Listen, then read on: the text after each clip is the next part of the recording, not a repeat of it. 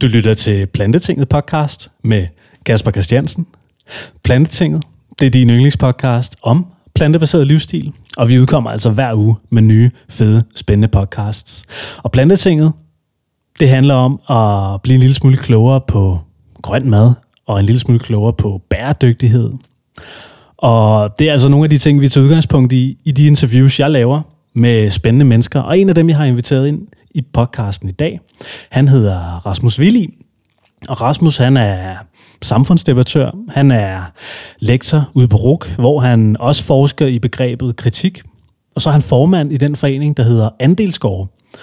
Og øh, det er en hammerne spændende forening, som lige nu øh, har fået øh, rimelig okay med mediebevågenhed på det seneste.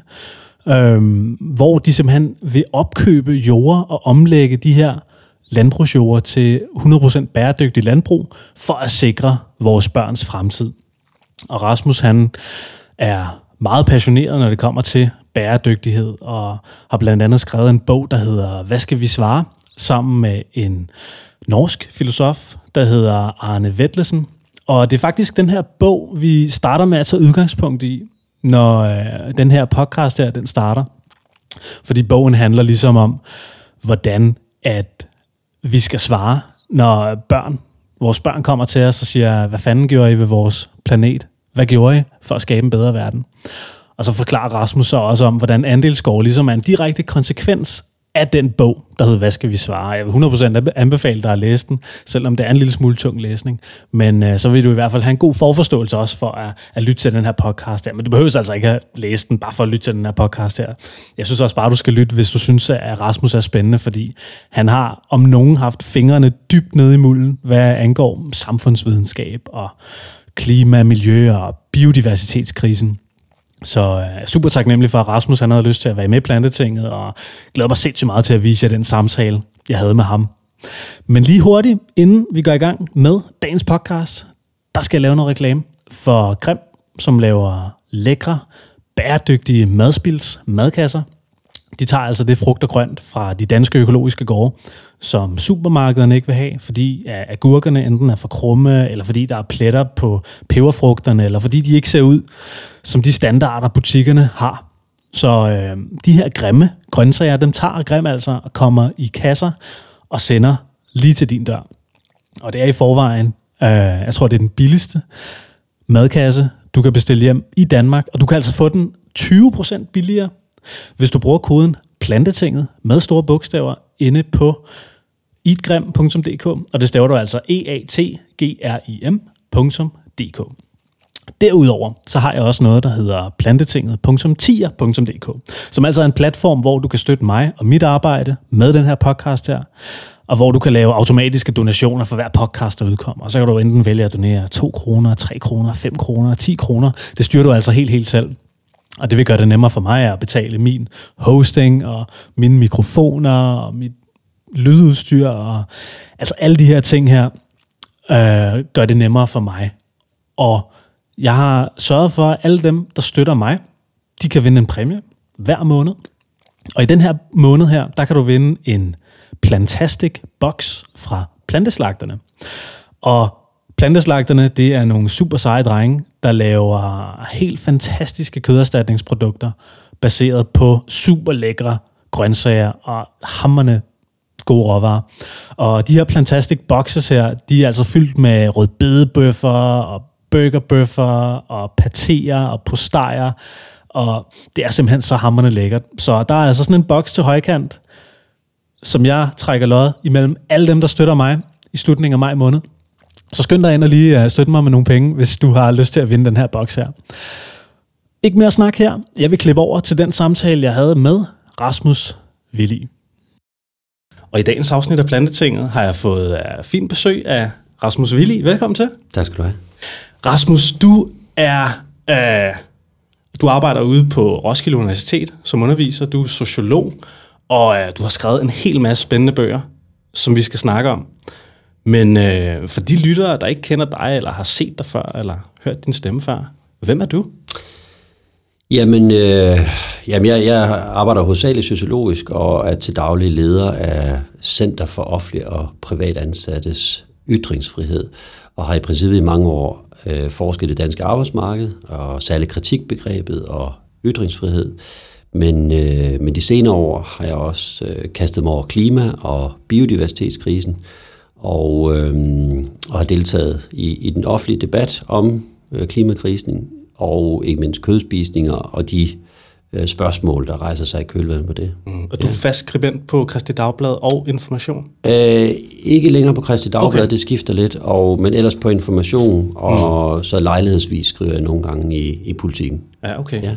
Fordi jeg kan huske, jeg tror en af de første gange, jeg stødte på dig, hvor jeg sådan virkelig stussede, der læste jeg et, uh, en kronik, du havde skrevet omkring en togtur ja. til Sverige. Ja. Prøv lige, prøv lige at fortælle mig om den en gang. Jeg tror, det var til Oslo. Ja, okay, men, til Oslo. Øhm, Jamen, jeg var, jeg var godt i gang med at øh, reducere min antal af flyvninger, og man bliver inviteret på mange konferencer som, som forsker, og, øh, og det vil jeg ligesom gøre op med. Og så jeg, jeg tog toget til, øh, til Oslo, og øh, da vi så når øh, grænsen, så kommer, kommer grænsepolitiet ind, og, øh, og så øh, blev jeg bedt om at vise øh, billet og pas, og så kan jeg se, at øh, øjnene på politibetjenten bliver sådan lidt underlige, fordi han siger, men du har jo, øh, du har jo givet øh, 3.000 kroner tur og retur for den her billet. Mm. Så siger jeg, ja, det er jo det, det den koster. Så siger han, men øh, hvis du skal på konference, du kunne bare have fløjet med Norwegian. Det koster kun 300. Og øh, så siger jeg, men jeg, jeg flyver ikke øh, af klimamæssige øh, årsager. Og, øh, men det, det var så mistænksomt, så, at, øh, så, så blev hundene ligesom pusset på mig, forstået på den måde, at øh, jeg må tydeligvis være narkokurer, eller hvad, hvad de nu havde tænkt. og, øh, og så blev alle konferenceskjorterne ligesom gennemgået af, af, en, øh, af en labrador, en sød labradorhund. Og, øh, og så var det ligesom, øh, så var det det. Men det, der, der fik mig til at skrive om det, det var selvfølgelig, at øh, hvor mærkværdig en oplevelse er, når man forsøger at gøre noget, der er mere rigtigt end forkert, så reagerer, hvad skal man sige, vores konventionelle samfund øh, med en mistænkeliggørelse. Og det kunne også godt være, at det var fuldskægget, eller dårlig morgenhår, eller en dårlig påklædning, der gjorde det. Men det var, det var meget påfaldende, at øh, øh, hvad politibetjenten sagde. Ja. Altså, det, det var simpelthen ikke øh, legitimt at sige, at man vil betale 2700 kroner ekstra, eller hvad det nu har været, Nej. for at reducere sit CO2-aftryk. Og det er jo en, øh, en kamp, du har bevæget dig ind i, det her med at skulle uh, reducere dit CO2-aftryk, ja. og, og på en eller anden måde gøre noget for de kriser, vi bevæger os ind i. Mm. Du har skrevet en bog sammen med en norsk filosof, ja. der hedder Hvad skal vi svare? Ja. Jeg har til, til dagens lejlighed, der har læst Ja. Men kan du ikke lige prøve sådan overordnet at fortælle uh, lytterne om, hvad, uh, hvad handler den her bog om? Jeg skal måske sige indledningsvis, at øh, Arne Johan Vetlæsen er, er en kær kollega, og jeg, jeg betragter ham som, øh, som Norges øh, største filosof og en af Europas største intellektuelle. Og han sagde til mig for nogle år siden øh, på, ja, på en anden konference, også i Norge, at øh, nu bliver vi alle sammen naturfilosofer, Rasmus. Og, øh, og, så, og det, mit intuitive svar var, var lige med det samme. Nej, det, det bliver uden mig øh, fordi jeg er opvokset på landet. Og jeg ved ikke, hvorfor jeg sagde det, men jeg tror, det var fordi, at, at jeg tænkte, øh, at jeg vidste udmærket godt, at løsningen lå i lokalt producerede fødevarer, og at vi skulle flytte samfundsvidenskaberne derud. Sådan tænker man jo, når man er, er samfundsvidenskabelig forsker. Og, øh, men det sad ligesom i mig på en eller anden måde, at han havde sagt, og han sagde, at jeg er i gang, og du ved jo godt, hvad der er forude, når det kommer til klima- og biodiversitetskrisen. Og, øh, og det blev så øh, til, jeg havde desværre en voldsom faldulykke nogle, nogle, et år efter, og, øh, øh, og som forsker så er der et plus i det, fordi jeg havde bare igennem flere operationer, og, og øh, jeg kunne ikke bevæge mig nogen steder, men så kan man jo forske. Der er jo ikke nogen, der forstyrrer en. Nej. Og så ringede jeg til Arne Johan og sagde, at nu, øh, nu, nu er jeg game, nu, øh, nu gør vi det, og jeg, øh, jeg kan se umiddelbart en, en bestemt type bog for mig. Og øh, så skrev vi den, mens jeg lå ned de her øh, godt og vel tre måneder. Og der læste jeg mig for, for alvor ind i, i alvoren, og så udviklede vi en, øh, en ny type teori i, øh, hvad skal vi svare bogen. Og det vi tog udgangspunkt i, øh, det var nogle særlige fuglekøjer, og mm. det var der ikke nogen, der rigtig kender noget til. Men på Fanø, der er der, det er en særlig gammel jagtteknologi fra 15-1600-tallet, og det er en kunstig sø, som anlægges ude ved, i, på Fanø. Og øh, der er jo et meget, meget rigt fugleliv ved Vadehavet. Og så tæmmer man øh, nogle få øh, vildænder. Og øh, så sender man ligesom dem ud øh, med beskeden om at sige til de andre vildænder, når de kommer på træk, kom herned, der er faktisk mad nede i søen. Og så lander der tusindvis af fugle i den kunstigt anlagte sø, og så er der nogle arme ud hele vejen omkring søen. Og i de arme ligger der nogle roser, som enderne bliver gennet ind i af en fangemester. Og der er mad for enden af roserne. Og så får de gok i nøden, når, øh, når de kommer hen for enden af rosen. Knækket halsen. Knækket halsen. Sådan. Ja. Så er der mad i lange baner. Så er der mad i lange baner. Og øh, det, det er jo en jagtteknologi, som senere bliver øh, forbudt. Nå, hvorfor? Øh, nok på grund af dens brutalitet. Mm. Men det vi vil vise, det var ikke en fuglekøje, men en menneskekøje. Mm. Og det vil sige, hver af fangearmene øh, gjorde vi til forklaringsinstans for, hvorfor vi er blevet ja, fanget i en falsk tilværelse, hvor vi er på vej til at begå et kollektivt selvmord, når der kommer til klima- og biodiversitetskrisen. Og øh, Altså det vil sige, at vi tager os igennem for eksempel kødforbruget, flyforbruget, det almindeligt overforbrug, de fossile brændstoffer, og for en norsk filosof, øh, lakseproduktionen, og for en dansk sociolog, øh, den enorme øh, griseproduktion. Øh, og, øh, og det giver et samlet billede af, hvorfor det kan være så svært at komme ud af menneskekøjen. Det var ideen med bogen. Mm. Det der er problemet med bogen, det er, at øh, vi i starten øh, stiller det spørgsmål, fordi vi begge to er uddannet i kritisk teori. Hvad er det mest vanskelige og mest presserende kritiske spørgsmål, der kan blive stillet i dag? Og det er, når vores børn stiller det spørgsmål. Går det okay? Eller øh, altså, hvad, hvad skal man så svare? Mm. Øh, fordi øh, man, man kan ikke med god vilje svare, at det går godt. og, øh, og det vil sige, det særlige kritiske spørgsmål, det var vores svar, som i hvert fald som både fædre og forskere, at give et socialfilosofisk svar. Øh, og når jeg siger, at det var en fejl, så er det fordi, det er jo ikke en konkret anvisning, vi gør som alle mulige andre akademikere, vi begynder straks at forklare.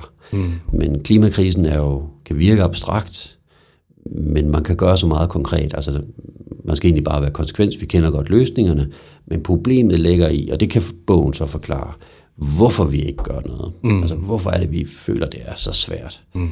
Øhm, ja. Jeg, øh, jeg gav mig i kast med den, og øh, jeg, vil, jeg vil helt ærligt indrømme, Rasmus, jeg fik, øh, jeg fik lidt ondt i maven ja. de første 170 sider. Ja. Og jeg sad lidt med en apatisk følelse det meste af ja. vejen. Ja. Øh, de sidste 30 sider, så prøver jeg lige sådan at indgyde lidt håb der. Ja. Sådan, ah, kom nu, ikke? Ja. Er det meningen, at man skal sidde med ondt i maven, når man læser den her? Men det er, jo, øhm, det er jo en voldsom analyse, men det er jo også en nødvendig øh, analyse. Og i, i den offentlige debat har, øh, kommer vi tit til at skælne mellem, som om at vi skal massere det ind med et positivt budskab. Jamen, det er jo ikke så, stem, så slemt, og hvis man nu holder op med kød, så får man det faktisk også lidt bedre, og, og man bliver lidt mere fit for fight. Man kan også blive lidt mere effektiv. Du skulle tage at prøve det. Start med en kødfri dag. øh, men men hvad skal man sige, rent naturvidenskabeligt. Altså vi ved ligesom, øh, at øh, vi, vi bliver nødt til at være rigtig hurtige på det her. Vi har aldrig skulle skynde os så meget for at blive langsomme. Mm. Og, øh, og det vil sige, at her, der bliver det, der bliver det sagt, som det er. Mm. Og øh, det der, som du siger, det kan man reagere voldsomt overfor, men der er også en lettelse i det, at få det sagt, som det er. Mm. Øhm, og øhm, og det, det er jo en psykologisk overvejning, men som kritiske teoretikere og sociologer og filosofer, så øh, er kritikken jo en særlig motor øh, for at kunne, øh, hvad skal man sige, øh, ligesom pille det fra hinanden og sige, det er, det er sådan her, det er. Helt usødet. Mm.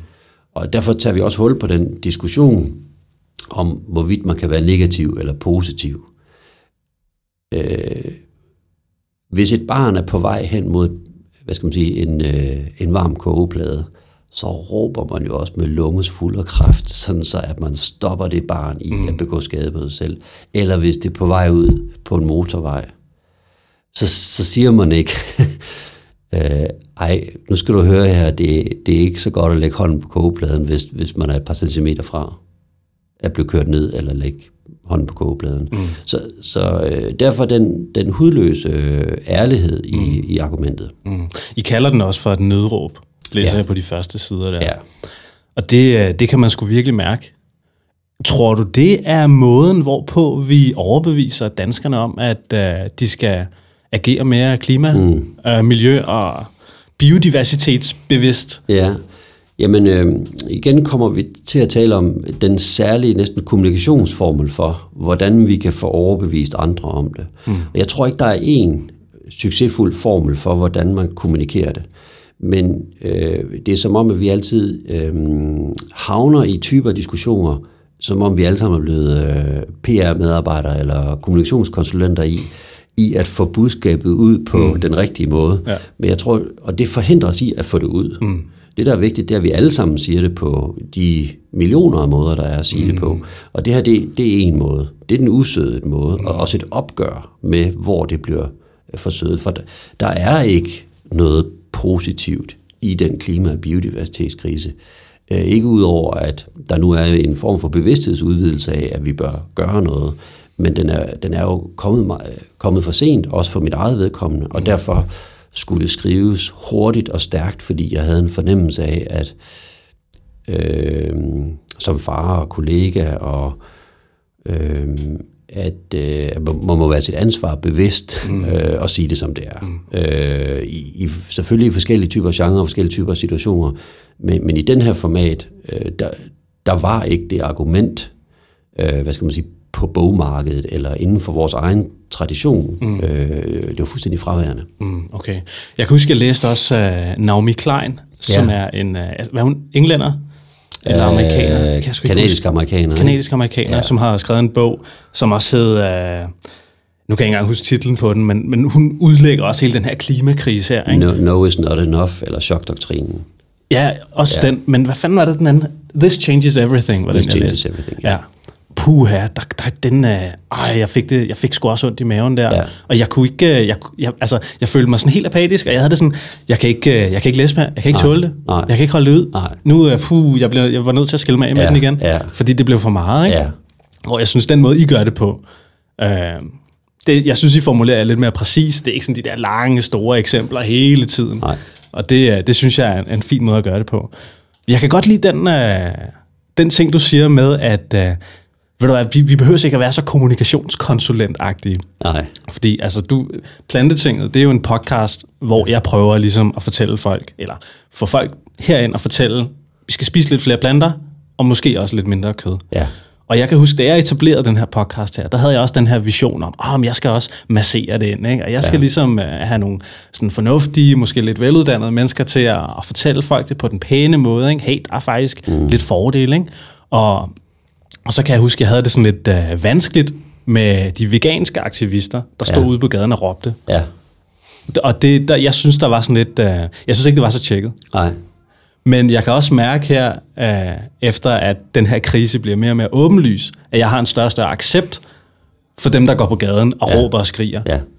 Så, øh, så på den måde så er jeg også enig i, at øh, ja, det er, en, øh, det er sgu også sådan, man må gøre det. Ja.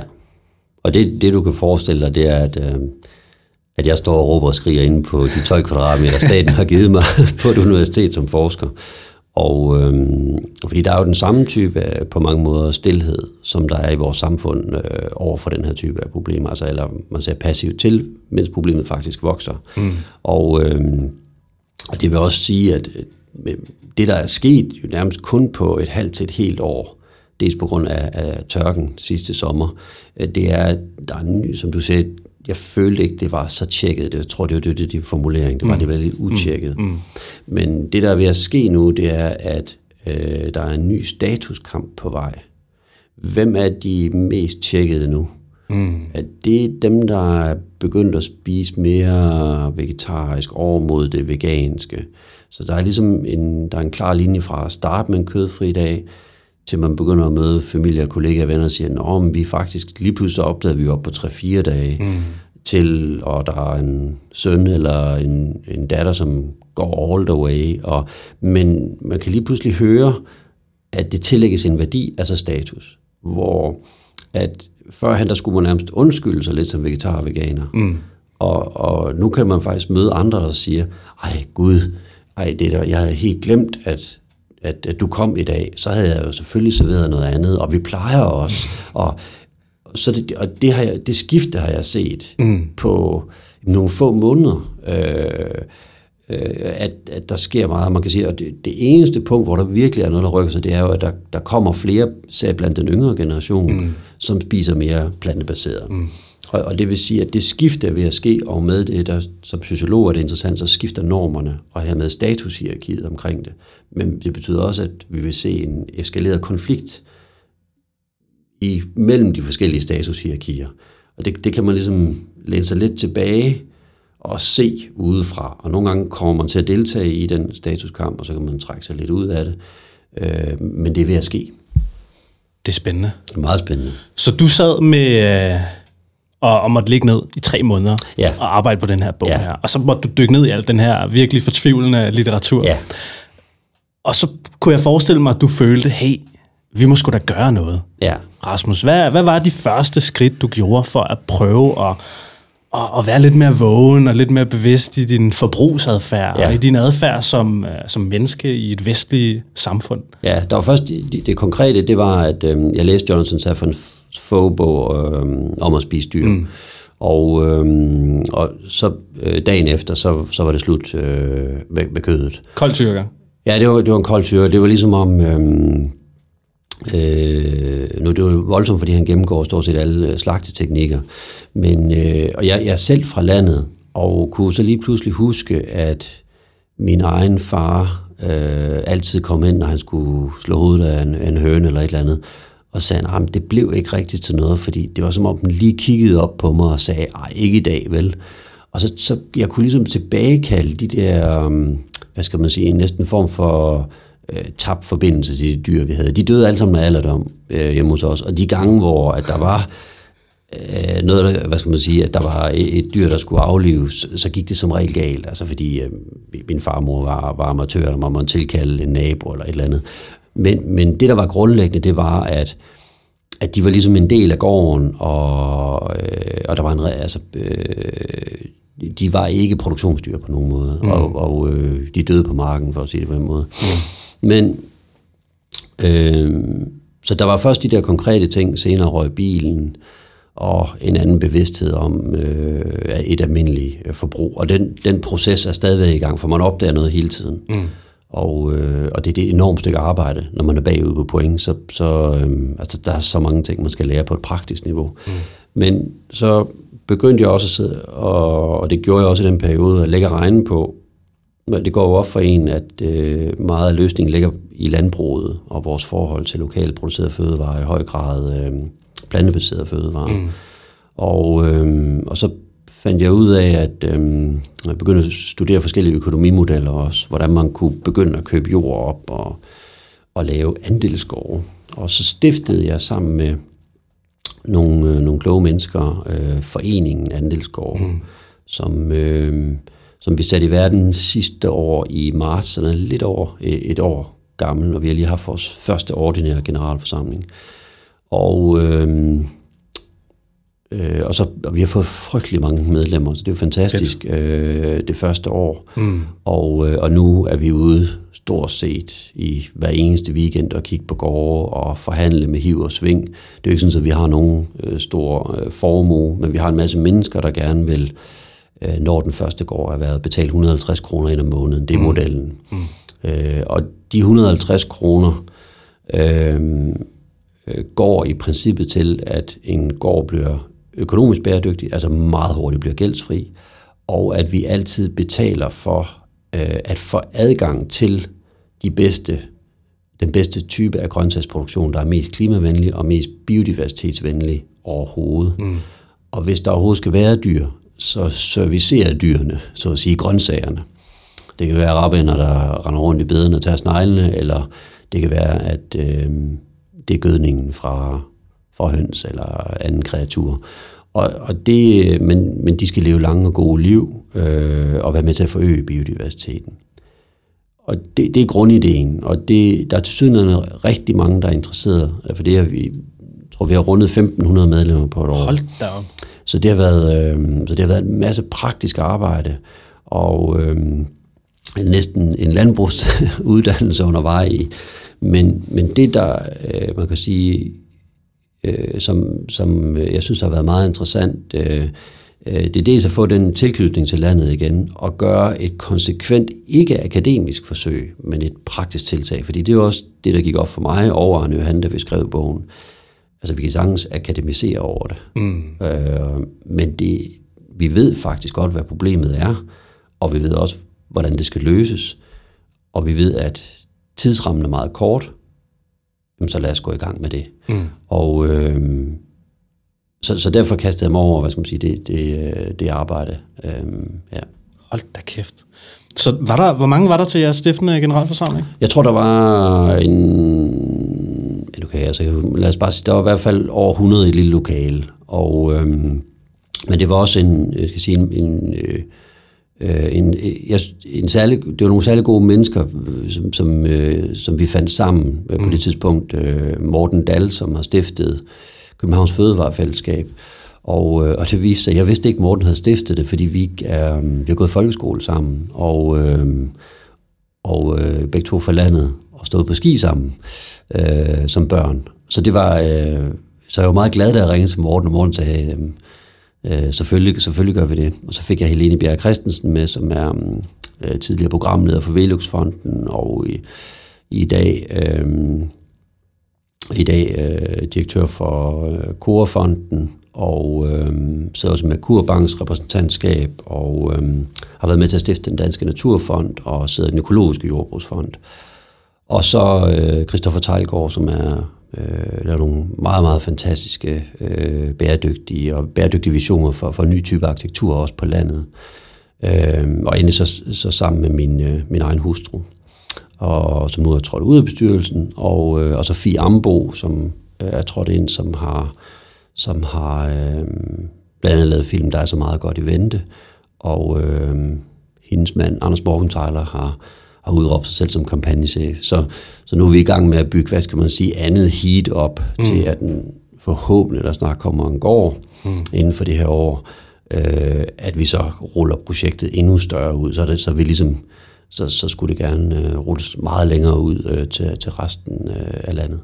Prøv at fortælle mig om de tre faser, uh, I snakker om. Jeg læste ja. jeres vedtægter igennem. Ja, ja. Hvad er det for nogle uh, faser, I, I skal igennem? Ja. Og hvad for en fase er I i nu? Ja, altså, vi har, der er trin 1, det er ligesom, er der overhovedet nok medlemmer? Altså, man kunne også uh, underforstået, uh, er ideen god nok? Er der nogen, der vil melde sig til det her? Og det er jo så vist, at der er rigtig mange. Så nu har vi nok medlemmer, det er trin 1. Mm. Trin 2, det er, at vi, um, vi, finder, uh, vi finder en gård, og enten leger med en forkøbsret, øh, eller finder midler på anden måde til at erhverve den. Og det, vi er i trin 2 nu. Trin 3 er, at vi erhverver den, mm. og går i gang med at lave helt andet om. Men så, så vi er i trin 2 nu efter øh, et år. Okay. Ja. Og I har 1.500 mennesker, der bare har lyst til at få jord under neglene og dyrke grøntsager? Ja, altså vi, vi får i princippet... Øh, Ja, vi får vel så de her mellem, mellem 3 og 6 medlemmer om dagen. De kommer tit i nogle voldsomme ryg, ja. øh, hvis man har været i medierne øh, med det. Men det vi kan se nu, det er, at de kommer mere drøbvis. Og mm. så har vi sat medlemmerne i gang med at øh, invitere folk på, på en middag og fortælle om projektet. Øh, og, øh, Øh, og sådan vil vi vil vi arbejde os hen, altså rent aktivistisk, øh, at, at øh, vi alle sammen får lov at tage et ansvar i at opbygge både først en forening og senere den her type af forening og andelsgård. Så, så der er også et, der er også et, øh, et projekt øh, eller en ambition om at udvikle mange forskellige modeller for, hvordan vi kan blive ejere af vores egen gårde. Og hvorfor er det, vi skal det? Jamen det er fordi, al vores plantebaserede kost i fremtiden, den skal lokalt produceres og have kortest mulig afstand ind til både store byer og provinsbyer og folk, der bor på landet. Øhm, og det frigiver en masse areal øh, til at plante flere træer og forøge biodiversiteten og regenerere øh, naturen. Mm. Øhm, så vi har jo tit fået blevet spurgt om, om det ikke er et, et mega naivt projekt. Men, øh, og svaret er altid, at det, det er simpelthen for naivt ikke at prøve, mm. fordi mm. Øh, vi, vi skal sådan set bare gå i gang med at, at handle, og læ- længere er den ikke. Mm. Og det, det er egentlig det, jeg synes, der gør det så nemt, og nogle gange, selvom det er stress, øh, stressfuldt arbejde, når, når der er væltet så mange ind, så gør det det også, det tager også stressen væk, fordi hvad, ja, hvad skal man ellers gøre? Mm. Ja. Fedt. Jeg læste også, uh, I nævner flere steder, at uh, I vil beskytte jeres uh, landbrug mod fremtidige klimaforandringer ved at bygge en klimaskærm. Ja. Hvad er en klimaskærm? Jamen, det, det står og hænger lidt, men det er Christoffer, vores, øh, vores arkitekt, som, øh, øh, som arbejder på. Øh, altså, ideen er, at vi går efter, hvad skal man sige, meget slidte, nedslidte ramponerede gårde, så billige som overhovedet muligt. Lige med landbrugspligten. Så det er dem, vi hele tiden er, er ude at se på. Mm. Og Christoffer, for, for hele tiden at tænke CO2-aftrykket igennem, så er der jo allerede en masse CO2 i de byggematerialer, der står der. Mm. Og hver anden vil bare rive det ned. Men både i fundament og i vægge er der CO2 bundet, og det vil også koste noget at køre det væk. Mm. Men så er det i princippet at rejse et drivhus hen over det, så man piller taget af og bruger alle de træelementer, det kan man genbruge. Og så sætter man et drivhus henover. Øh, og det kan man gøre øh, øh, sådan, så man forbinder øh, Øh, udelivet og indelivet, det vil sige forspiring og alting. Du udvider sæsonerne, og samtidig laver man nogle, nogle fantastiske øh, bygninger, hvor vi som medlemmer kan spise sammen, og forpagteren kan, kan bo. Det er i hvert fald ideen. Og, øh, og det vil sige, at, øh, fordi, og det kan jeg sige, når man selv kommer fra landet øh, og kender årstiderne derude, der er jo øh, i den længste del af perioden, der, der kan godt være lidt kedeligt på landet. og det, derfor gælder det om både at kunne, øh, kunne imødekomme klimakrisen, for den er her, og det vil sige have langt mere måder, øh, varierede måder øh, at kunne dyrke afgrøder på, og mange flere forskellige, for ellers så, så går det galt, når man har, har monokultur. Mm. Og det vil også sige, at om det så er de her såkaldte polytunneller, altså det vil sige, hvor man spænder plastdu henover i sådan nogle tunneller, og laver en masse forspiring for at senere kunne sætte det ud, så, og har efter, såkaldt øh, efterafgrøder, så udvider man sæsonerne, og på den måde kan man også levere flere og langt mere forskellige typer af grøntsager. Wow.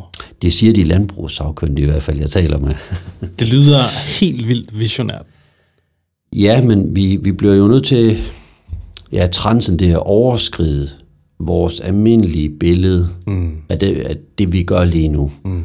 Og så bliver vi næsten nødt til at kaste det så langt ud, øh, måske næsten helt forbi idealismen nogle gange, for at kunne, um, for at kunne se, hvor det er, vi skal hen. Mm og stille umulige spørgsmål, som hvordan kan man ikke bare nedsætte sit CO2-aftryk, men faktisk binde mere, end vi afgiver. Mm. Uden at vide, hvorvidt det er, er lade sig gørligt, men så bliver vi nødt til at gøre forsøget, for, for vi ved det der i, opgaven består. Og øhm, øh, jeg, jeg tror, eller det er en måde at takle de her kriser på. Altså man mm. starter typisk med sig selv i det her individualiserede samfund, og så må man tænke på, hvordan skaber man nye typer af fællesskaber, hvor vi kan gøre det her sammen. Mm. Og der er vi ret dygtige i det her land med andelsbevægelsen og foreningslivet. Øh, og, øh, og man kan komme meget hurtigt i gang. Det er besværligt, der er mange diskussioner, men der er en nødvendighed i det, som gør, at, at man bare kaster sig over det. Mm. Og øh, ja. Så hvor langsigtet er jeres visioner for det her? Hvor langt tænker I frem? Ja, Jamen jeg, jeg har, altså man sige, visionen er, er det, at øh, der skal være den her type af gårde over hele landet. Mm. Øh, og at øh, hvis man ser på fitnessøkonomi, så er der jo 800.000 til en million danskere, der har et fitnessabonnement på 150 mm. kroner om måneden. Og øh, det må de for min skyld gerne blive ved med. Men jeg synes også, at det, det der er det interessante, det er jo, at, øh, og det kan folk jo sidde derhjemme på lommeregneren øh, selv, øh, det er jo, at hvis man er 10.000, 20.000, 50, 100.000, et par 100.000, der betaler 150 kroner ind om måneden til øh, den her type af landbrug, mm. øh, så er det enorme summer, fordi det er på månedsbasis. Og det vil sige, så har man et gældsfrit landbrug, hvor man får adgang til de bedst mulige grøntsager. Så må man jo bygge logistik og alt det der op. Men vi ved, hvad målet er, nemlig lokalt producerede fødevarer, som er plantebaseret. Mm. Og, øhm, øh, og det var den, som forsker, som, da, jeg, da jeg læste en fitnessrapport øh, altså om, om fitnessøkonomi, at jeg, jeg så, at der var en model at rekonstruere andelsmodellen mm. på. Forstå på den måde, at der, normalt så kaster man jo 5, 10, 20, 50.000 kroner ind som en andel. Og så kan den stige og falde. Men vi vil jo ikke kapitalisere naturen, så hvordan kunne vi så gøre det? Jamen, så må det blive et medlemskab af en forening, hvor man betaler ind til den type af adgang og den type af fællesskab. Det er det, man gør i fitnesscenter, hvis man kunne sige det.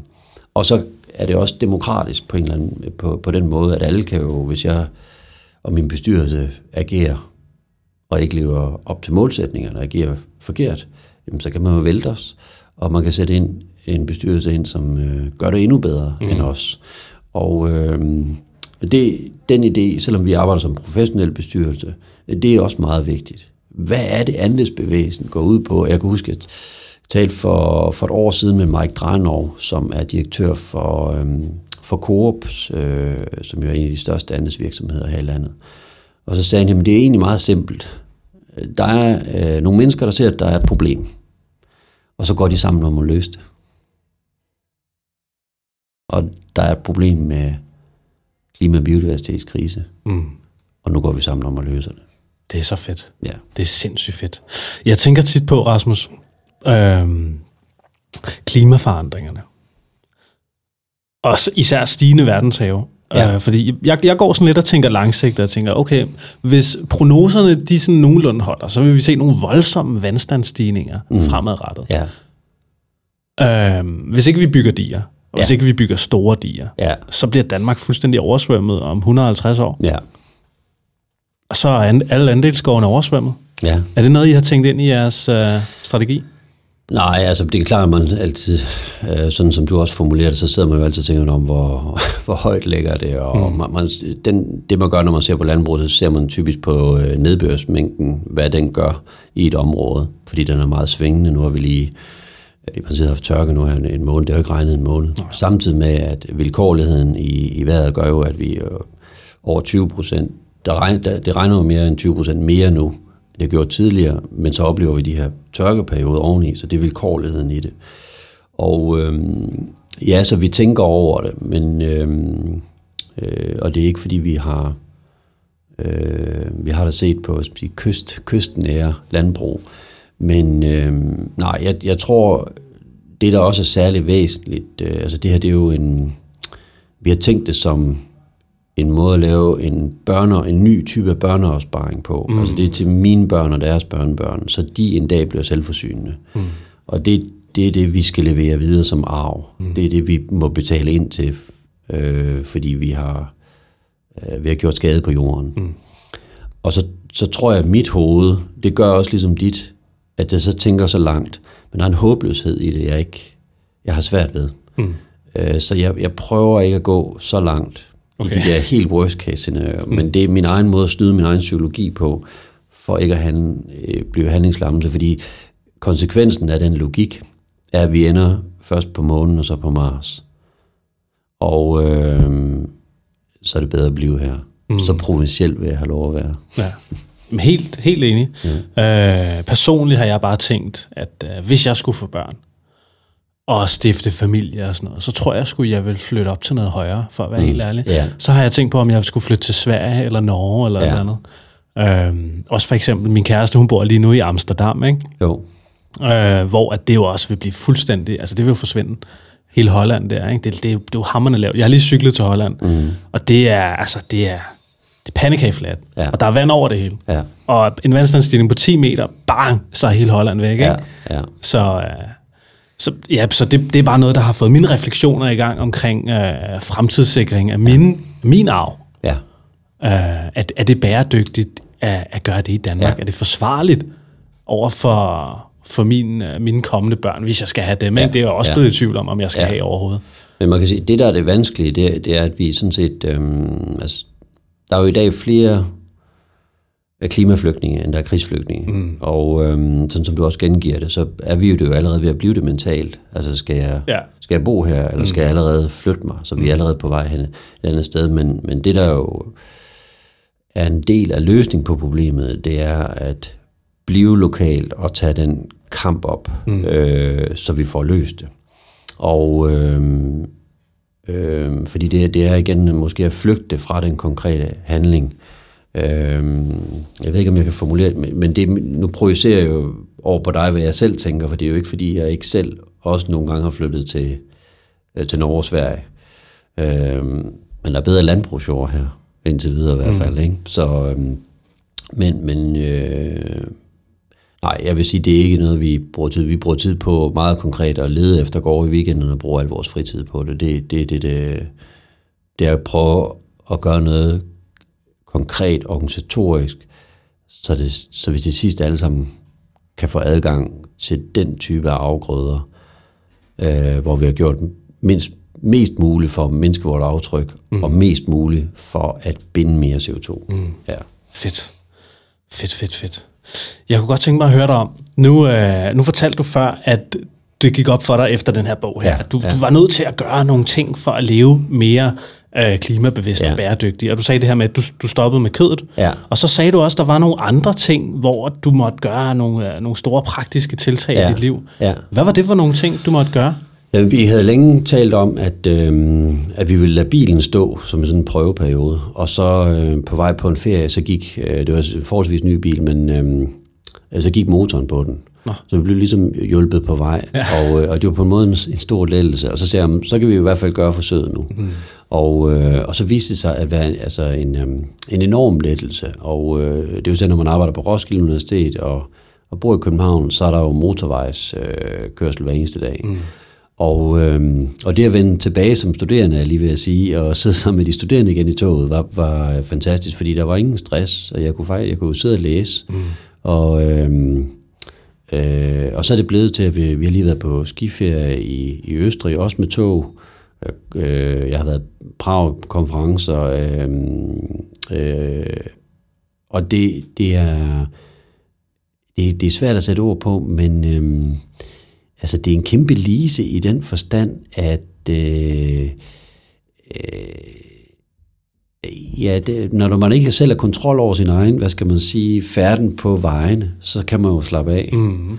Øh, og jeg lægger jo mærke til, at folk er meget sure på DSB hele tiden, for det, DSB skulle, er altså forsinket hele tiden. Men, men det, de glemmer, det er jo, at jeg sad, altså alle sidder jo bare i kø nu.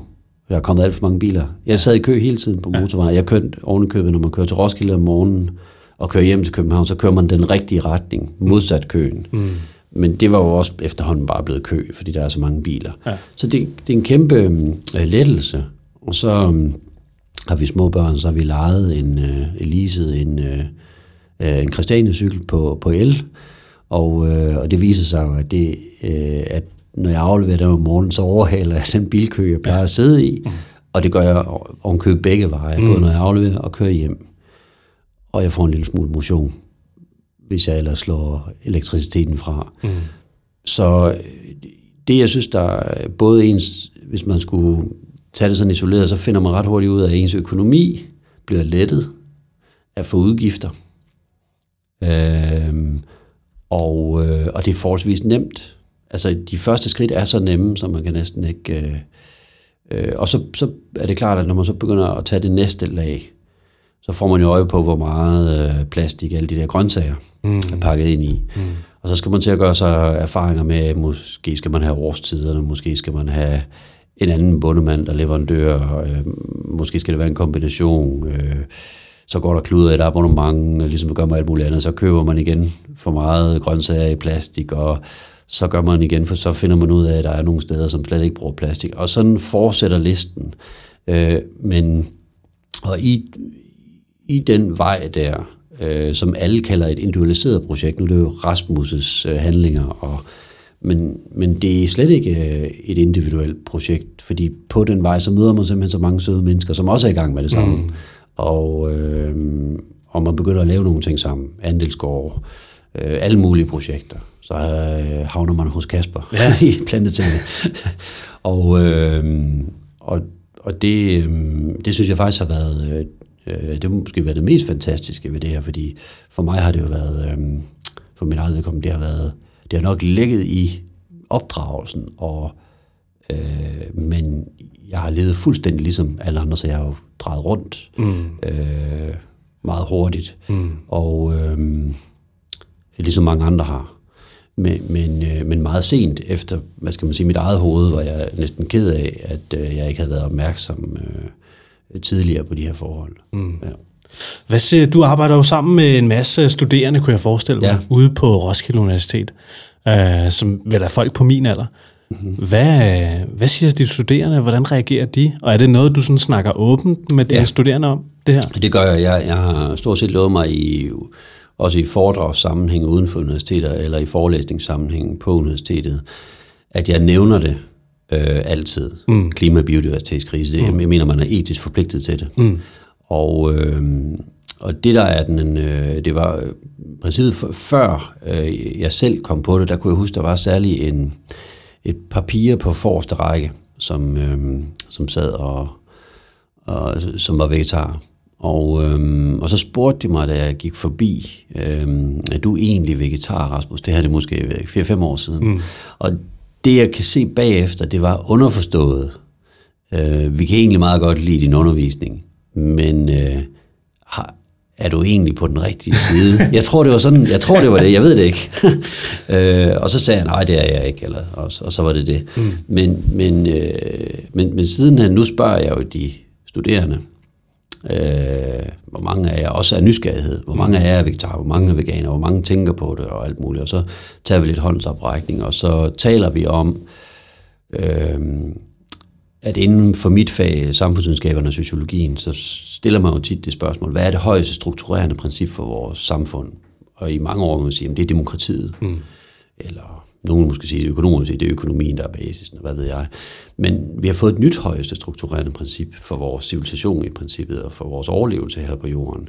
Og det vil sige, at alle vores institutioner, forvaltningen og vores økonomi, vores etik, rettes efter et nyt højt strukturerende princip. Og det samme det sker, så, så ændrer både min forskning sig og de studerendes øh, opgaver. Og, og det vil sige, at vi, øh, det, det kredser jeg, jeg forsøger jeg øh, konstant nu at øh, tilrettelægge min undervisning på sådan en måde, at vi, øh, at vi får redskaber, nye typer teorier, nye typer metoder og et nyt sprog til at kunne, øh, til at kunne øh, analysere. Øh, og ikke mindst, fordi vi er under tidspres, at de studerende selv får redskaberne til at trænge igennem i offentligheden. Mm. Ja. Stærkt. Yes. Så der bliver gjort meget ude på RUK med de unge der. Ja, det gør der også, og samtidig er det jo... Øhm, øh, det, det fylder jo meget i hele forskerstanden. Nå, gør det det? Øh, ja, i, i den forstand, at øh, vi er jo flere, der har skrevet under i flere omgange øh, øh, om vores, vores bekymringer i, i offentlige breve. Mm. Øh, og, øh, men, men, men universitetet er også ligesom alle mulige andre institutioner... Øh, i mange tilfælde et stort rejsebyrå. Der er masser, der flyver til konferencer, mm. og i mm. princippet også for at løse klimakrisen. Mm. Men, men vi er også en del af det paradoks, øh, at øh, medproducenter er et alt for højt CO2-aftryk, samtidig med, at der forskes i at reducere det. Og så vi er i sådan en, i en startfase af et stort paradigmeskifte, men det, der er anderledes for tidligere paradigmeskifte, det er, at vi har et tidspres, så, så altså, vi burde egentlig alle sammen bare sige full stop. Mm. Og, øh, og så kaste os øh, ud på landet og plante det hele til, og med dine ord bygge nogle diger, og gøre os klar på en, jeg vil sige, en sund og fornuftig måde. Øh, det vil reducere vores, vores klimaangst øh, enormt, og vi vil sikkert få et langt bedre samfund. Men, men der er den træhed fra det gamle paradigme, som har, har, har svært ved at give slip på status, magt, prestige mm. og mm. hvad der ellers er forbundet til det fossile. Mm. Men det, jeg synes, der bliver mere og mere tydeligt, det er, at om det er fra helt fra psykologien til, til det fossile, altså man kan sige, mor og far blev udbrændte på arbejdsmarkedet af stress og hvad ved jeg, og vi brænder de sidste fossile brændstoffer af. Altså vi kan ligesom se efterhånden, at det hele står i et til et. Mm. Vi driver rovdrift på naturen, vi driver rovdrift på os selv. Mm vi har lige pludselig opdaget, at vi faktisk selv er natur, og vi selv kan gå mm. til grunden, når vi ødelægger naturen. Og det, det bliver jo mere og mere tydeligt altså, øh, for hver dag, der nærmest går i den her debat. Mm. Og, og, og heldigvis er det en, øh, en debat, som har en enorm hastighed nu. Ja. Det går meget, meget ja. stærkt. Der er masser af emner, vi slet ikke tør tale om endnu. Øh, det er lige om hjørnet, er min fornemmelse. Okay. Hvad er det for nogle emner, vi ikke tør tale om? Jamen, vi... Øh, for, for cirka et halvt til et år siden, der var der ikke nogen, der kunne sige, øh, Kasper, hvis nu du, du øh, spiser kød. Du skal, du skal regne med, at dit kødforbrug går ikke bare ud over dine børns fremtid, men også mine. Mm. Det er den fuldstændig direkte. Øh, mm. Det, det er umuligt at sige. I dag kan du godt sige det med et smil, mm. og så altså, svi, sviger det lidt. Mm. Øh, så der, der er det enormt ske. Men det er ikke kommet dertil, at dit flyforbrug, det vi lige starter på flydiskussionen, mm. Mm. Går ikke bare ud over dine børns fremtid, mm. men også ud over mine. Mm. Og derfor vil jeg godt bede om, at du bliver, bliver hjemme. Og, øh, og, og det har vi svært med, øh, fordi jeg har også kun reduceret mit flyforbrug med 9 tiendele. Der er stadig nogle få ture, mm. øh, hvis jeg har paradoxalt nok undervist på Grønland for eksempel. Øh, så flyver man op og ser samtidig med, at øh, isen forsvinder. Mm. Og, og man er fuldstændig... Altså, jeg kan slet ikke have det inde i mig, men, og man prøver at legitimere det alt muligt. Mm. Men det, der er det vigtige, det er, at jeg straks får udstille mig selv som en hyggelig. Øh, fordi den proces, vi er i gang med, det er ligesom, øh, nogle gange tænker jeg på anonyme alkoholikere. Det første, de bliver bedt om, det er at gå ud og sige undskyld til alle. Mm. Bare lægge sig fladt ned. Og, og øh, det tror jeg, der, vi, vi, vi er bange for at udstille os selv som hyggeligere. Jeg, jeg kan se, der er ikke noget at tabe.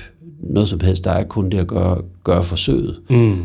Og så er man ligesom frigivet. Og den anden type af diskussion, det er, at vi, vi vil gerne have nogle elbiler. Men, men i princippet så burde vi bare stige kun på kollektiv trafik, eller kun tage cyklen. Ja. For, for det er det, vi er op imod. Ja. Og vi burde i princippet, der er nogle typer arbejdspladser, vi burde nedlægge helt, og så bliver vi nødt til at begynde at regne med, hvad er CO2-neutrale professioner, mm. og hvad er det for nogle professioner, som udleder mere CO2? Prøv at forestille dig, at du skal gå i gang med den type. Det, det er jo en ret, meget, meget voldsom omstilling på meget, meget kort tid. Og jo længere tid vi trækker den, desto sværere bliver det. Mm. Jo tidligere vi kommer i gang med det, så, så, så kan vi meget hurtigt se, hvordan det faktisk kan foregå.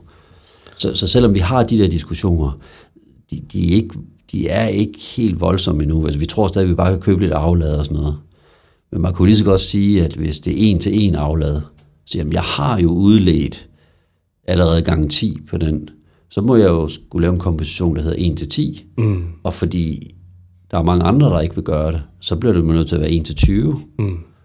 Var det så ikke en idé at tage toget i stedet for? Og så samtidig betale for fortidens sønder. Så det, det, det, og de, det er jo ikke, fordi det nødvendigvis behøver at blive særlig dyrt. Nogle få tusind kroner for os alle sammen, og 150 kroner der, 150 kroner der. Mm. Jamen, øh, så laver vi det jo om på rekordtid. Mm. Men men, men det, vi kan se politikerne på det her område på en måde har forladt os. Og det samme, det går op for en, i stedet for at vi bliver så sure på dem hele tiden, så kunne det være, at vi skulle tage sagen i egen hånd, mm. og så bare løse det. Mm. Så vi bare løse det. Mm. Og, og så kommer, de følger altid med politikerne. Det skal de nok. De ja, det skal de nok. Det skal de nok, ja. så så det, jeg tror, det, er, det har været min egen konsekvens at sige, jamen, ja. øh, jeg behøver ikke gå ind i politik, jeg kan lave min egen politik, og jeg kan lave den med en masse andre søde mennesker. Mm. Ja. Fedt.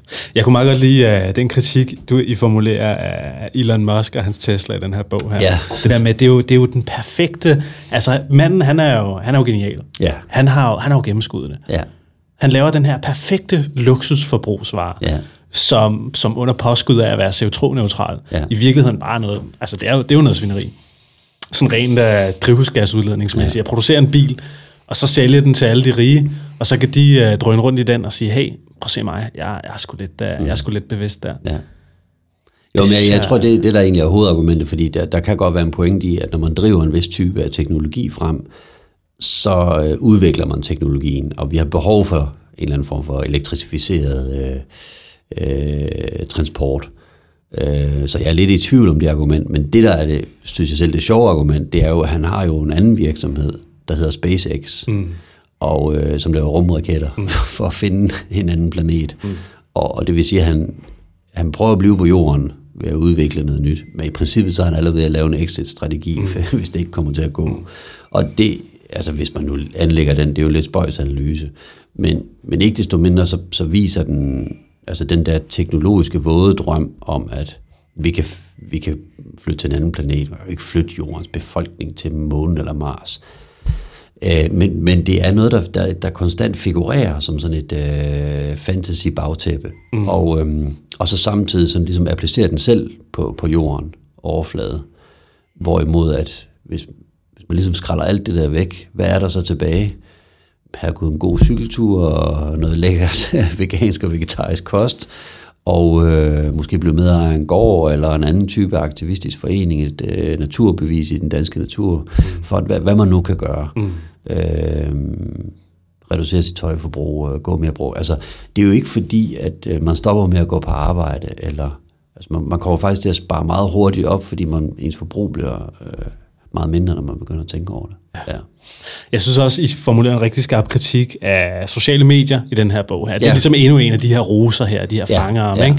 hvor at, øh, jeg ved, mange af, af mine lyttere, og også mig selv, øh, nogle gange bliver fanget i den her statuskamp her, der foregår ja. på de sociale medier. Ja. Kan du prøve at fortælle mig lidt om, til dem, der ikke har læst bogen, hvad er det ja. for en kritik, I formulerer af de sociale medier? Fordi det er, altså, folk snakker hele tiden om det. Ja. Og du ved, vi, vi bruger, hvad fanden den gennemsnitlige amerikaner kigger på en skærm 10 timer om dagen, ikke? Ja. Altså, vi forsvinder ind i det her univers ja, her. Ja. Rasmus, hvad er det, du ser ske? Ja, vi, vi, det vi forsøger at gøre, det er, at vi skælder mellem en uh, offline-verden, det er dem, vi er i lige nu, og dem, som ser på det her, de er i en online-verden, mm. så der er ligesom to. Og det, der er, det, det der er jo lidt uh, interessant, det er jo, at, um, at den såkaldte online-verden fylder så meget, men den er, og vi ved også, folk ser jo meget på naturbilleder af dyr, og, og, og men de ser det igennem øh, en online-verden, altså gennem en skærm, i stedet for selv at være i den natur. Mm. Der, der er en anden, vi også forklarer med forbruget. Der er, der er jo voldsomt forbrug af vandrestøvler og teltudstyr og fiskeudstyr. Vi vil, vil gerne ud. Mm. Søren Ryges haveprogram, øh, Bunderøven, er, ligger altid på, øh, jamen nærmest jeg tror top 5 eller ja. top 3 af programmer. Det vil sige, at vi, vi sidder igennem skærmen og ser ud på den natur, mm. som vi i princippet har forladt. Mm. Og man kan også sige, at de mange fitnessudøvere, Altså, den knap million mennesker, der har... Det er ikke, fordi de går derind. Vi har alle sammen et, der bare blevet trukket de 150 i punkten hver, hver måned, men det er ikke altid, vi, vi kommer derind. Det er jo på en måde at vende ryggen til naturen. Mm. Der, hvor den har mest behov for os. Og, og det der, den særlige... Øhm, den måde, at det sociale medier kan fange os på, eller sociale medier, og at ved hjælp af likes, antal kliks, views, øh, antal følgere, de er hver især, øh, hver især elementer i, hvad der kan værdilægges i et online statushierarki. Og så har vi et offline statushierarki, som vi har talt om her, mm. hvor det plantebaserede begynder at få mere og mere mm. status. Og her, der, der ser vi det igennem næsten en falsk prisma. Vi vil det gerne, men, men det, er, det, er ligesom, øh, det er allerede fremmedgjort fra starten. Mm. Så i stedet for at sidde, hvordan man, man dyrker en køkkenhave, så kunne man jo så kunne man jo selv lave den. Mm. Nu er det lidt karikeret, mm. men det er fordi forbruget er så voldsomt. Det er jo ikke fordi de medier ikke kan uddanne os på, på mange forskellige måder, men det de gør, de er designet til at fange os og fastholde os. Ja. Og øh, derfor bruger, bruger vi, jeg kom, bruger også nogle gange for mange timer på det, øhm, og, og der, der er det det at, at kunne forlade det. Simpelthen komme ud i stedet for. Mm. Vi, vi er indoor living vi er mere indenfor nu. Vi er allerede ved at tilbagetrække os fra naturen, mm. hvor vi burde gå ud og regenerere mm. den. Så det er det billede, vi, vi, vi gerne vil vise. Øhm, og øhm, øh, man kan sige, det var jo allerede ved, på, på en måde ved at ske i min barndom, selvom jeg opvokset på landet, at vi var, vi var mere og mere, vi hjalp mindre til, mm. øh, end man gjorde tidligere. Mm.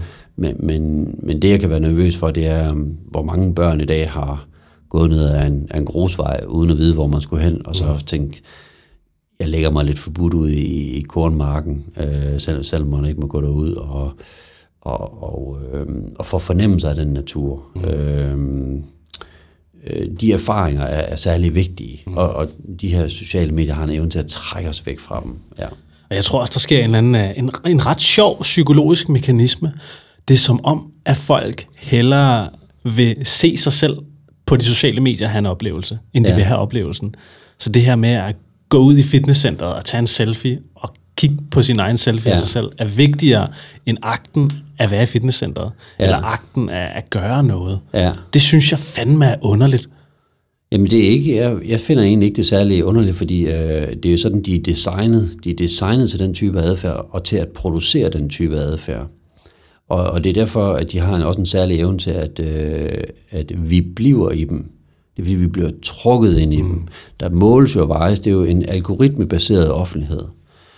Og, øh, og det vil sige, at det er en algoritme, der ikke intentionelt, men så uintentionelt, er designet til at holde os væk fra naturen. Og til at handle i, i mange henseende. Så der er mange af os, der får oplysninger derfra hele tiden. Og har, men, men hvis vi hånden på hjertet, hvis vi lagde det fra os, og gik 100% blev klimaaktivister, så er der så mange timer bundet i det der, at vi kunne, vi kunne lave verden om mm. på 0,5. Ja. Øh, de amerikanske studier er jo meget, meget bekymrende, øh, fordi at, øh, som du også sagde, at tidsforbruget er så enormt mm. med den skærm, mm. at, øh, at det paradoxale er jo, at sådan, det studie, øh, jeg hæfter med, hvad jeg har læst, det var, at kriminalitetsraten faldt Hvorfor? Fordi de, de unge mennesker jo ikke længere går ud på gaden. Nej. de sidder inde på værelset, der kan du ikke lave nogen kriminalitet. Nej. Men samtidig stiger selvmordsretten og depressionsretten og angst og ja. selvskæring og anoreksi og alt muligt, fordi man sidder hele tiden og spejler sig mm. i, hvad det er, der giver status. Mm. Øh, og det, det perverterede former for status. Ja. Og så i ny kan man så sidde og se på naturen og kæledyr og en lille pandabjørn, øh, og se på naturen igennem den skærm. Ja. Kattevideoer. Masser af kattevideoer. Masser af kattevideoer. Ja. Det er, det er fandme sindssygt. Jeg tænker også lidt, der, altså du snakker om den her flugt. Der er den her flugt, som Elon Musk, han vil bygge det her SpaceX, ikke? så mm. flygter vi fra det hele. Men jeg ja. tror også, der måske er rent teknologisk sker en anden flugt på et tidspunkt. Måske med virtual reality og med, øh, med elektroder, der vil kunne stimulere vores øh, ja. Hjerner, ja. vores dopamin og vores serotonin og sådan noget. Ja. Hvad nu hvis, altså jeg tror ikke, det er særlig langt ude i fremtiden, at vi fuldstændig kan Øh, kan opleve os selv i en, i en ny verden og flygte fra øh, den brændende klode. Ja. Hvad, er, det, er det et fremtidsscenarie, du, øh, du har nogen øh, mening om? Jamen, eller har forsket i? Øh, eller? Nej, overhovedet ikke, men, men, øh, men, men jeg kan se for mig, hvad du siger, og det er nogle gange... Altså det, det er nogle, man kan næsten se det sådan lidt paradoxalt med, at for eksempel man kan sige, alt den, øh, hvad er det, der får os til ikke at handle? Altså man kan ligesom forestille sig, at man så står inde i en eller anden øh, virtual reality skærm, eller man sidder og dokumenterer, akkrediterer, indgår resultatkontrakt, hvad ved jeg, i ens arbejdsliv, og så samtidig så brænder verden lige så langsomt op, så man sidder ligesom og dokumenterer, at den er ved at, at falde sammen, og, og så falder den sammen, fordi man, man bruger al tiden på øh, bare papirarbejde, eller har søgt tilflugt i virtual reality, sociale medier, ind i fitnesscenteret, ind alle mulige steder. Øh, altså, som om, at det bare sker ved, ved siden af en. Så, så, øh, og det er derfor, vi har prøvet at lave, øh, hvad skal man sige, hvad, hvad, hvad er det, hvordan er det, vi bliver fanget i alle de mekanismer? Og at vi har en fornemmelse af, når man så får hele billedet, som i bogen der, hvad, hvad skal vi svare? Mm. Så har man en fornemmelse af, jeg ved ikke, om du havde den fornemmelse, men det er ret svært at komme ud ja. af den. Jamen, jeg er fanget. Jeg er, du er fanget. fanget. Du er fanget, ja. Og, og, og øh, i det samme, at man så siger, Gud, jeg er fanget, jamen så øh, kan man så sige, hvordan slipper jeg fri? Mm. Det, det er det, bogen gerne skulle mm. øh, gøre. Så kan man genkende det hver gang, at øh, når gutterne siger, skal du ikke lige prøve det nye Virtual Reality Center, eller sådan noget, så siger nej, det skal jeg faktisk ikke. oh. Ja. Rasmus, vi skal lige så til, stille til at let, uh, eller lande, ja. lande flyveren, eller lande, uh, hvad kalder man det? Det er vel ikke en flyver, vi flyver i dag? Øh, plant grøntsagen. Ja, vi, vi planter ja. grøntsagen dybt ned i mulden, ja. ved lige så stille at afrunde uh, dagens program. Yes. Har du øh, nogle steder, man kan finde dig online, eller har du øh, noget, du mener, hvis man gerne vil i kontakt med dig, eller rigtig gerne vil ind og i gang med det her andelsgård? Ja. Hvor kan man finde Så de kan ting, man gå ind på, på hjemmesiden, der trækker en W, andelsgård med to A'er, øh, og det koster 150 kroner at blive medlem nu, bare ganske almindelig forening. Og når der er den første gård, anden og tredje, fjerde gård, så bliver man ved med at betale 150 kroner om måneden. Mm. Og det er ikke, fordi man forpligtiger sig, når man først bliver medlem til 150 kroner, det er, det er simpelthen bare for at blive medlem, mm. og så kommer der betalingssystemer og sådan noget senere hen. Mm. Men øh, jeg vil frygtelig gerne have rigtig mange med, og øh, når man bliver medlem, så får man selvfølgelig nyhedsbrevet, og vi fortæller om, hvor langt vi er nået, og hvilke vanskeligheder der er, og hvad er de næste skridt, og sådan nogle ting, ja. Fedt. Ja. Fantastisk. Jeg håber, at I vil få en masse nye interesserede tilmeldte. Jeg kan i hvert fald mærke, at jeg, jeg, jeg tror sgu snart, jeg kaster en 150. Jeg kigger i medlemsdatabasen efter dig. gør det, gør det, gør det. Rasmus Willi, tusind tak, fordi du havde lyst til at være med mig, i takker. Plantetinget podcast. Ja. Og du lyttede altså til Plantetinget podcast, som er din yndlingspodcast om plantebaseret livsstil, og om at blive klogere på at spise flere planter og leve en lille smule mere grønt og bevidst, end hvad du måske gør nu. Og øh, hvis du kunne lide det her afsnit af Plantetinget, så giv os en anmeldelse ind på iTunes, eller skriv ud på de sociale medier og sig, hey, jeg lyttede skulle lige til Plantetinget med Rasmus Willi om andelsgård, og del andelsgård. Sig det til dine venner, fortæl om dem. Altså, jeg tror, at det her, det, er, det lyder som et fantastisk fedt, visionært projekt. Så jeg håber, I får en fantastisk dejlig dag. Kan I have det godt? Hej hej.